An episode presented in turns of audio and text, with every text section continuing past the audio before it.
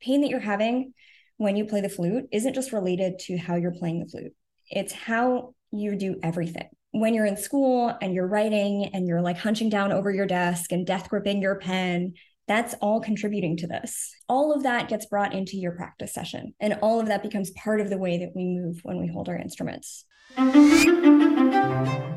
Hello, and welcome to Classical Music Career Podcast. My name is Yuri. I'm a double bass player, web developer, and host of this podcast. My guest today is Liz Talbert, a flautist and Alexander Technique teacher. Alexander Technique is a method of bringing conscious awareness to how we do things. It is often used to help people with specific problems such as tension or pain when playing an instrument. In this episode, we will discuss how Alexander Technique can help musicians lead healthier and better careers. This podcast is created by InClassics, web development agency for musicians. If you need a website, visit us on inclassics.com and book a free consultation to see what we can do for you. Well, hello, Liz. Thank you for joining this podcast. I'm very, very happy to start this with you, this journey of figuring out how it is the best and healthiest way for musicians to lead their careers. So tell me a little bit about yourself, about what you do, about Alexander Technique, and about how it can help musicians to have a healthier and better better life. So yeah, my name is Liz. I am originally trained as a flutist. I went to conservatory and I teach music. I play in chamber music. When I was in conservatory, I learned about Alexander Technique. I wasn't super serious about it at the time. It just seemed interesting. It was something kind of I kept coming back to. And after I graduated uh, with my master's, I was like many musicians wondering, okay, well, what what next? What do I do now? And my answer to that was, well, you know, I've always been interested in Alexander technique. Let me just enroll in a teacher training course. Even if I decide not to teach it, I will learn something about myself and it will be a skill that I can use. So I did. And I ended up really loving it. And now I teach Alexander Technique. So that's great. And tell tell me a little bit what the Alexander Technique is, because I heard about it.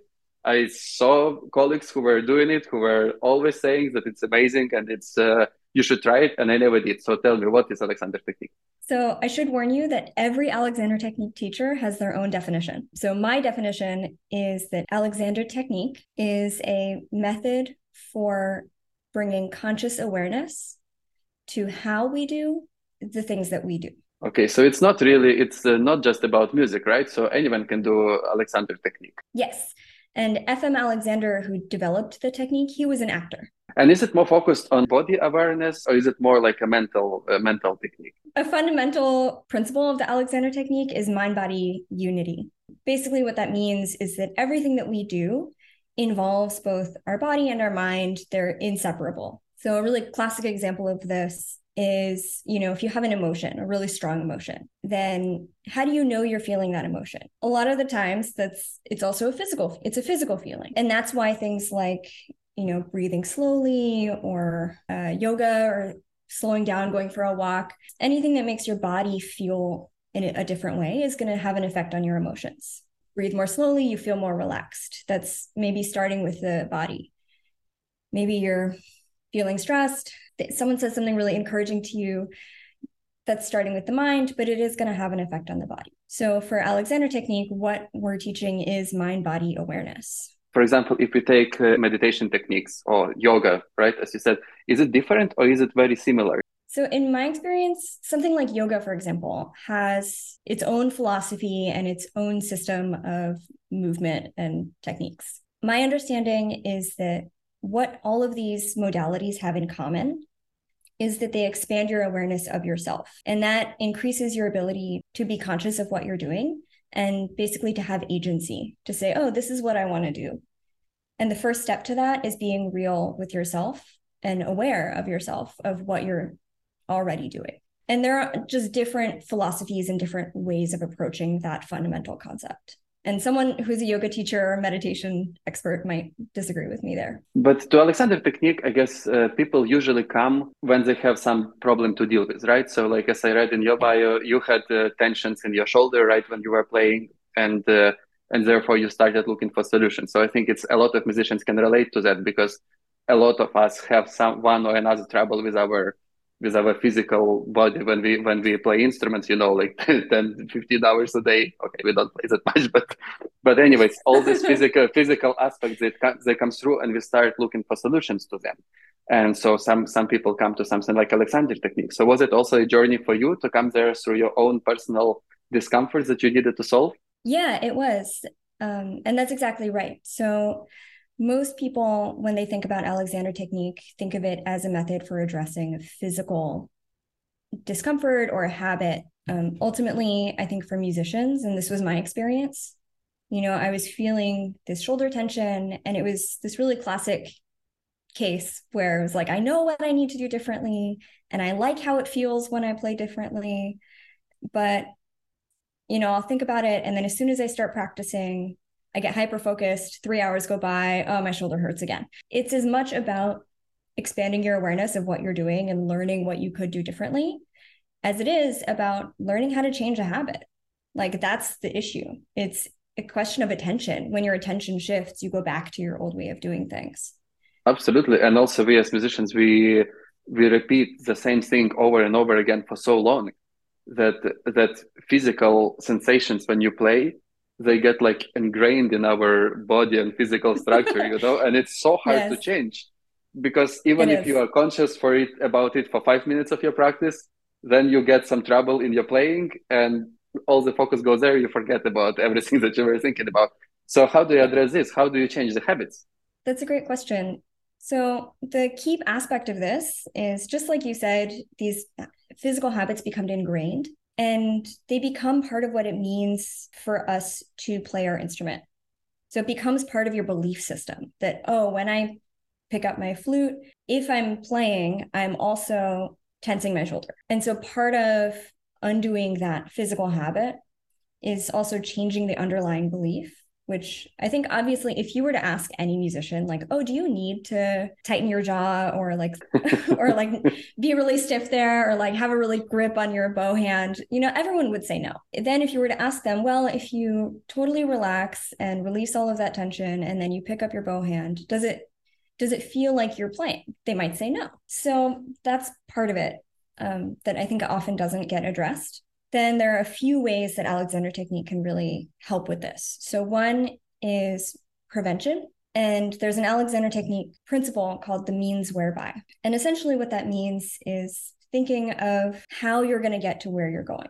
And when I say how, I mean equality. You know, for me, something that like totally changed my world was when I had an Alexander Technique teacher tell me, Hey, Liz, pain that you're having when you play the flute isn't just related to how you're playing the flute it's how you do everything. When you're in school and you're writing and you're like hunching down over your desk and death gripping your pen, that's all contributing to this. You know, when you're carrying stuff that's too heavy and you're feeling really stressed and clenching your jaw, all of that gets brought into your practice session. And all of that becomes part of the way that we move when we hold our instruments. When I say the how are we doing what we're doing, I think part of that is just starting off on the right foot. And you can do that anytime big part of that, I think, is really consciously thinking about how you want to be moving and how you want to feel. That could even be an emotion like, oh, I want to feel calm and confident. Okay, what does that feel like in your body? What changes then when you start to pick up your instrument?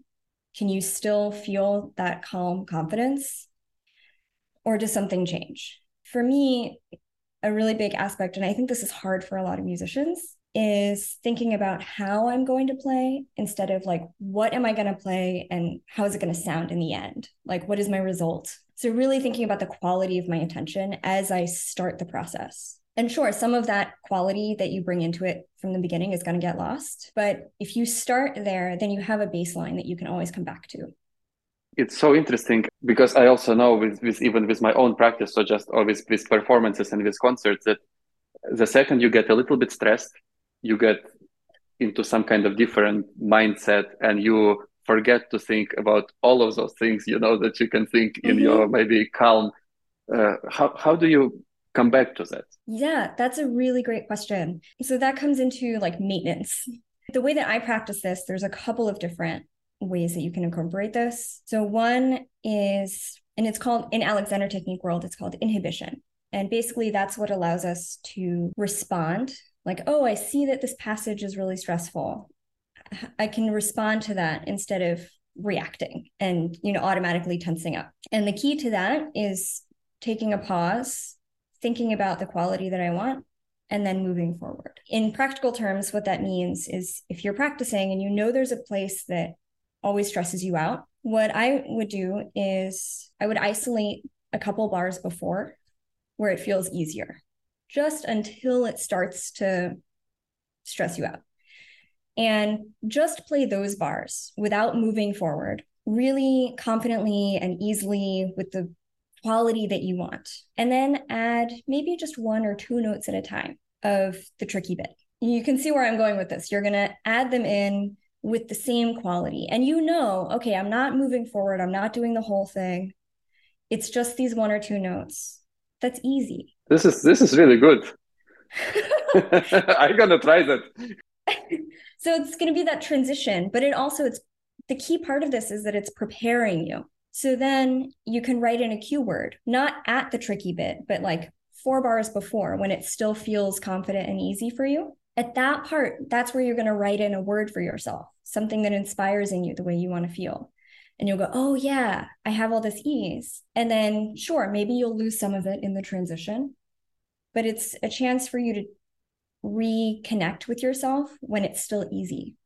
Mm-hmm. This is very, very good because usually what happens on the contrary, it's like those four bars before something really difficult comes, you start tensing up and you're like dreading that moment. And then that moment comes and you like quickly run through it and then you're like, yes, exactly.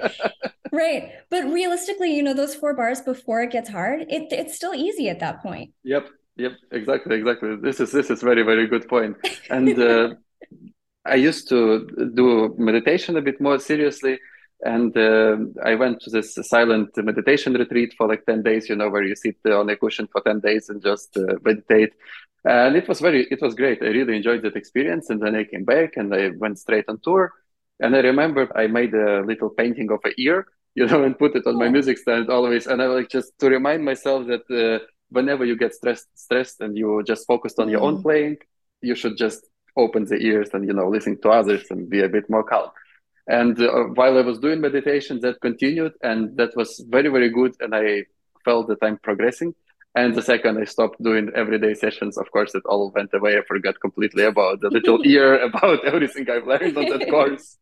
So like this is obviously something like Alexander technique. It's not a fix that you go to someone and you just like, okay, fix my shoulder and you fix it over a certain period of time. It is like, in a sense, it is a lifestyle that you need to adopt. Yeah, it's exactly. And I would say the, it can be really daunting. Like I remember when my teacher told me that, like, oh, it's everything you do. I was like, oh, mm-hmm. shit. Like, and I think that's true for a lot of musicians. They go, oh, I, it's just about how I'm playing. And but it's like, no, it's everything that you bring to the table. And that can be really daunting. But the flip side to that is what I would say is, you know, even just in a split second, I can say, okay, what if you relaxed just a little bit right now? You notice a change. Maybe it's subtle, but something shifts. That took a second. You can do that anytime. So if you're playing with other people and you have rest, just like you're saying, yeah, take a deep breath, listen to your colleagues, expand your sense of self, be in the moment. Oh, great. Then you pick up your instrument and you've relaxed yourself again. That's a great opportunity. Or, you know, when you're practicing, if you notice, oh, I'm starting to get tense, just pause right there, take a deep breath, notice your whole self, and then keep playing. You can do that anytime. Yeah, absolutely. And uh, tell me, how is the way of, of learning this? So, so you are a, a Alexander Technique teacher, and then the student comes to you. How many lessons does it take to to see any any kind of result to feel that they are improving something? And how is this process of teaching something like this happen? Oh that's a great question. There are a few different pedagogical styles of alexander technique. So my style is quite socratic and conversational and there are also styles that are very hands-on where the teacher will give you very little explanation. They won't talk to you very much. This is generally taught in person where they'll put their hands on you. So that could be, that was my experience early on where I was playing and my teacher would gently just put their hand on my shoulder and I'd go, oh, yeah, and then keep playing. And that can be really powerful because you feel it. For me, that was a really powerful initial experience, but I, I didn't know how to do it on my own. And for my style of teaching, I tend to talk to people. So I'll ask someone, you're like, oh, like, let's uncover some of those unconscious beliefs. Let's talk about how you're going to get there on your own.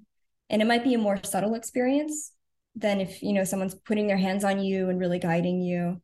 But it leaves you with skills that you can employ anytime on your own. Like you know exactly what you're doing. So I would say it can take one lesson to give you a sense that oh things can be different. And for me i always try to give people like one or two strategies they can try on their own. In terms of like oh i am in my body i feel like i'm doing things differently without having to think about it so much. I would say that depends on the person but i noticed the biggest change in my students between about six and ten lessons. And how did it how long did it take for you, for you to feel you know like in your body that like that those tensions that you were having went away well, I can tell you that I still have those habits when I play flute sometimes. and, and but the difference is I'm much more aware of it and I have lots of tools for dealing with it. Like I notice it much more quickly. And I think to me that's the really big difference. You know, it used to be that when, when I was practicing, I wouldn't notice until I was done that something hurt. And now, it even as soon as I'm picking up my flute, I have a really clear idea of how to do that, of what I want in that experience and as soon as starts something starts to shift in a way that I don't want, I notice it immediately. So I, I wouldn't say like, oh, my habits are gone forever, but I'm able to deal with it in a way that prevents me from hurting myself. It's it's very interesting what you say, especially about uh, awareness of those things. You know, like uh, that there are some habits that we build them for years or for decades, and so you cannot expect them to go away in a lesson or 10 lessons or 20 lessons. But uh, having a, an awareness of them is already a great step it's uh, also when I was doing meditation seriously, like it was, uh, I am uh, often quite temperamental. It's not that it stopped me from uh, getting emotional during rehearsal, you know, like or, or yeah. getting my, or, or, having my temper, you know, like takes the better of me. But at least I was much more aware of it, you know. And then when I yes. stop doing that, then the temper goes the same way, but I don't notice it, you know, until it's too late. yes. What would be your suggestion, your recommendation to, to those people who would like to build some new habits and build a mm. healthier uh, relationship with themselves, with the instruments? What would be your, your suggestion to them? Okay, I have two big suggestions. So, one is that many musicians work so hard at the end of the year. And during this time, you know, we don't feel like you have time to rest or tension builds up. You're just always on the go and you don't realize that over time this kind of becomes your new normal. And so my first recommendation would be an alexander technique practice called constructive rest. I have a free recording of this if anyone wants it um, but there's a couple of them. You can find it online. And basically it's a practice of lying on the floor with your feet on the floor so that your knees are bent. And for 20 minutes you just consciously breathe and release tension from your body. And it's an opportunity to check in with yourself and to be present with yourself and to notice, you know, how much tension you actually need.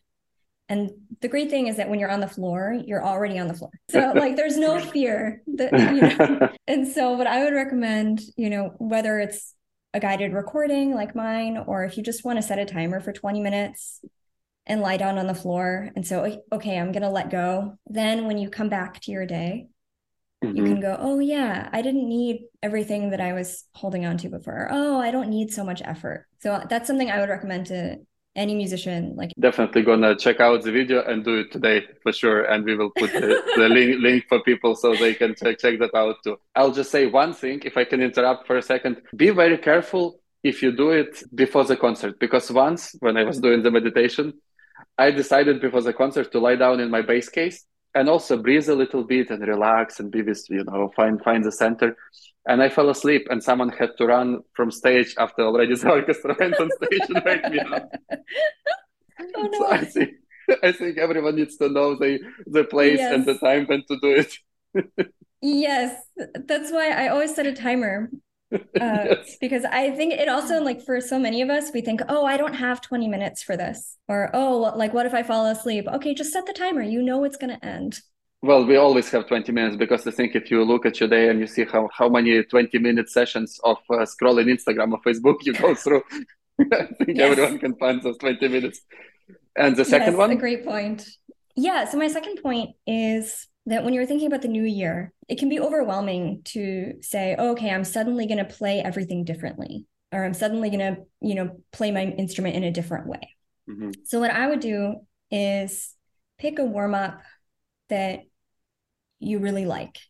Something super easy. For me, it would be long tones. For you, it might be something else. And say, okay, this is the time that I'm going to dedicate to noticing my body and noticing my breath.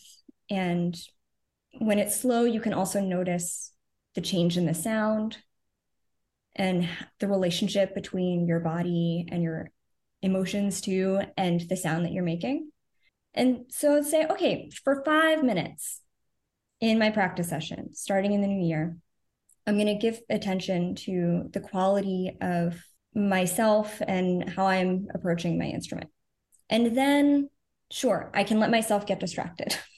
I, it's hard to think about for the whole session, but for five minutes, you can do it. And then it will start slowly to influence the rest of your playing. And I would say also that that for sure, if, if anyone wants to try it, they should try it with a teacher first. And it's amazing, you know, that there are musicians who who teach this, and uh, because it's so easy to relate for one musician to another and to understand the troubles and problems that we are going through. But also, I think that it's like uh, going to a gym, you know, like you want to build this habit, you know, like I want to go to a gym.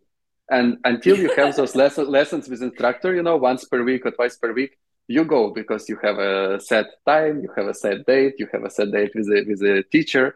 So you go there. And as soon as you stop going with a teacher you still keep up for like a week or two or three. But after a while you definitely go into like oh no today is not a great day and tomorrow is not a great day. And you know and 30 weeks go by and you're like oof i forgot about something what is the end goal of Alexander technique? If if you start practicing, mm. what can you imagine as a end goal to which you are striving to? Yeah. Oh, I love that. My goal as a teacher is to give my students greater agency and control of how they move in the world. And for musicians, especially, you know, part of how we're playing is, like you said, we build up these habits Mm-hmm. And then even if you know it's not what you want to do, or you know that you're getting in your own way somehow, you feel powerless against it. And so my goal for everyone, but especially for my for musicians and for my students, is that you have the tools to be in control of how you want to do the things that you do. Yeah, this is great. And uh, so, just in the end, tell us if people want to find you, and if people want to get a lesson with you, where can they find you? Yes, I have a website. It's www.atwithliz.com. And that's where I have the constructive rest. If you join my mailing list, which is the, it's called the undo list. Uh-huh. I only mail things out once a month. It's not overwhelming. And you'll get a free audio recording for constructive rest. And then I'm also on Instagram at Liz Talbert with an underscore at the end perfect. So I hope that, that people find you, and I definitely gonna do that uh, newsletter and uh, lying down on the floor 20 minutes today for sure. so yeah, thank you, Liz. Thank you so much for joining, and uh, it was a really pleasure talking to you. And uh, I'll try to put some of the things into my own practice, and then see how it goes from there. Yeah, please let me know how it goes. Yeah, I would love I to hear about it.